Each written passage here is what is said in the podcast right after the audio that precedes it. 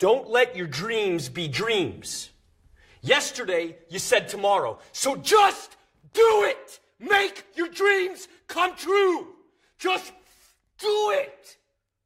Welcome to episode 79 of Saltoshi Podcast. I'm your host, Sal Norge. Today is a reading from the New International Version of the Bible, part of the Old Testament, the book of Proverbs, chapter 27, verse 17.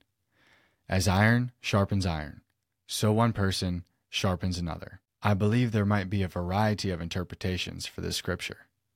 The obvious one is derived from the phrase iron sharpening iron, so two alike individuals helping one another.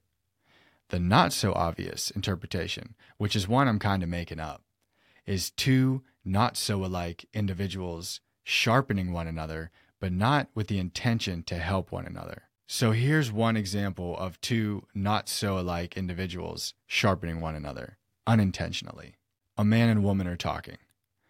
The man decides to get vulnerable. He opens up to the woman. She laughs in his face. That's not her trying to help him, but that man can use that situation, that negative situation, to sharpen himself. In the future, he can be more selective about what he opens up about, or he can simply choose not to open up to so many people.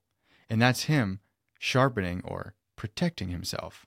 Another example is a woman trusting a man and that man taking advantage of her. He didn't have the intention to help her, but she can use that situation to sharpen herself so that she can protect herself better in the future from men who want to take advantage of her. Maybe the next man that she meets, she can demand that he does more to earn her trust. Maybe she can not let people in so quickly. Maybe she can be more skeptical about people she doesn't know very well. So I believe we can use both positive and negative situations to make ourselves better. However, God does say iron sharpening iron, which means God wants alike individuals to help one another through encouragement and respect and love. I feel like we all have a responsibility to lift one another up. And sometimes it does require breaking each other down, but in a respectful and loving and truthful way. Also, transparency goes a long way, so we shouldn't gaslight people. If we're going to break somebody down, we should make it very clear to them that that's what we're doing. We should not pretend that we're encouraging them when really we're breaking them down. We have a responsibility to teach each other things and to show love to each other and to show respect and show consideration and communicate effectively. The reason I gave you those two examples earlier is in case you are on the receiving end of that disrespectful behavior.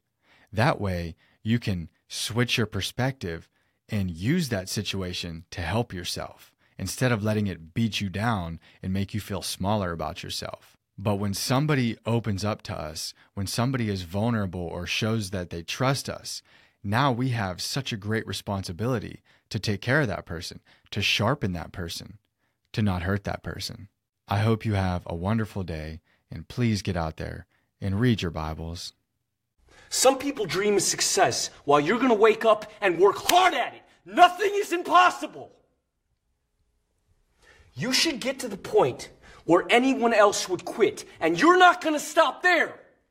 No, what are you waiting for? Do it!